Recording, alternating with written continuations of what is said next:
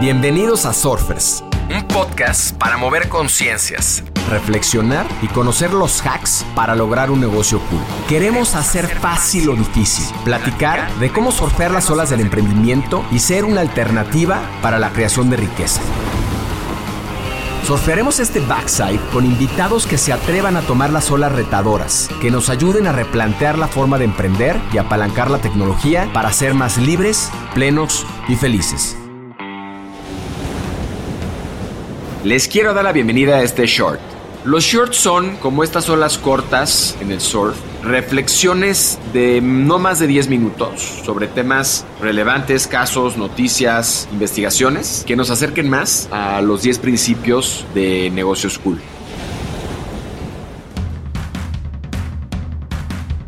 En los negocios a menudo parece que grande es mejor. Pero ¿es realmente así? Siempre escuchamos que tu negocio debería crecer más y crecer más rápido, más rápido y romper paradigmas. Es el consejo común de Silicon Valley. Pero, ¿es correcto? La respuesta es complicada y la respuesta es depende.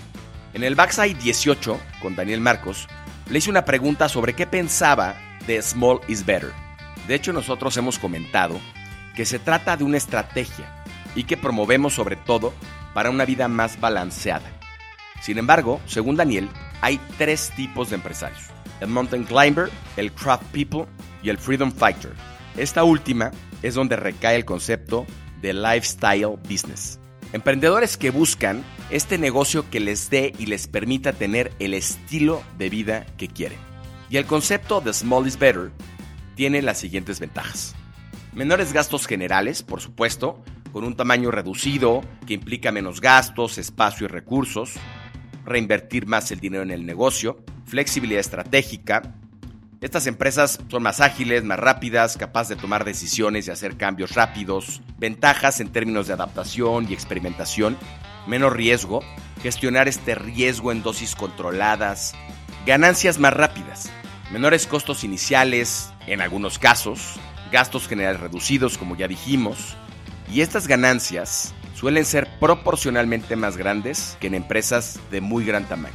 Servicio personal, tienes esta posibilidad de adaptar oferta de manera más personalizada al público general, construyendo estas relaciones más sólidas con los clientes, equipos más comprometidos y conectados debido a que hay una responsabilidad más individual y no se pierden en el mar de empleados como las empresas grandes, ubicación y libertad, mayor flexibilidad para elegir una ubicación sin limitaciones significativas, libertad para vivir y trabajar en nuestros propios términos y sobre todo hacer lo que amas. En las empresas pequeñas los fundadores pueden seguir conectados con el trabajo principal y mantenerse enfocados en su pasión original.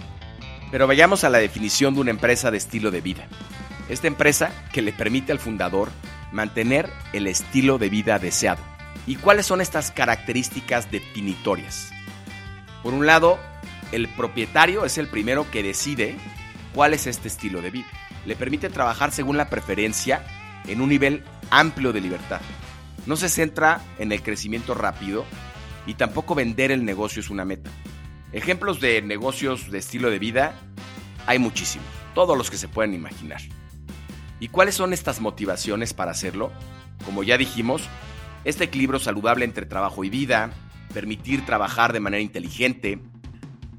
Tim Ferriss, que es un autor que a mí me marcó en su momento con la liberación del libro de 4 Hour Week, la semana laboral de 4 horas, es un defensor precisamente de esta libertad y de poder trabajar en lo que te gusta de una manera sencilla, logrando tu estilo de vida.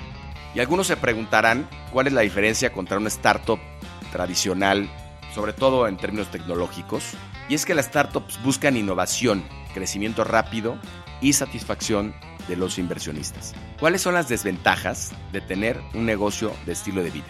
Por un lado, en su mayoría, demandan tiempo y esfuerzo construirse. Por otro lado, hay limitantes en el potencial de escalabilidad debido a que depende en buena medida del dueño del negocio. Y ahora bien, en términos de tamaño, para que muchos entiendan lo que significa un negocio de estilo de vida, Daniel Marcos nos comentaba en el podcast 18 que este tipo de negocios puede estar en un tamaño o en un rango quizá entre 15 y 20 empleados y ganar un millón de dólares al año. Entonces, la pregunta es, ¿qué quieres hacer? ¿Mantenerte pequeño o crecer en grande? Haz comunidad con nosotros, suscríbete en Spotify y sigue Negocios Cool en Instagram. Compártenos historias y personajes con quienes quieres conectar. Soy Roger Alarcón y recuerda disfrutar tu ola.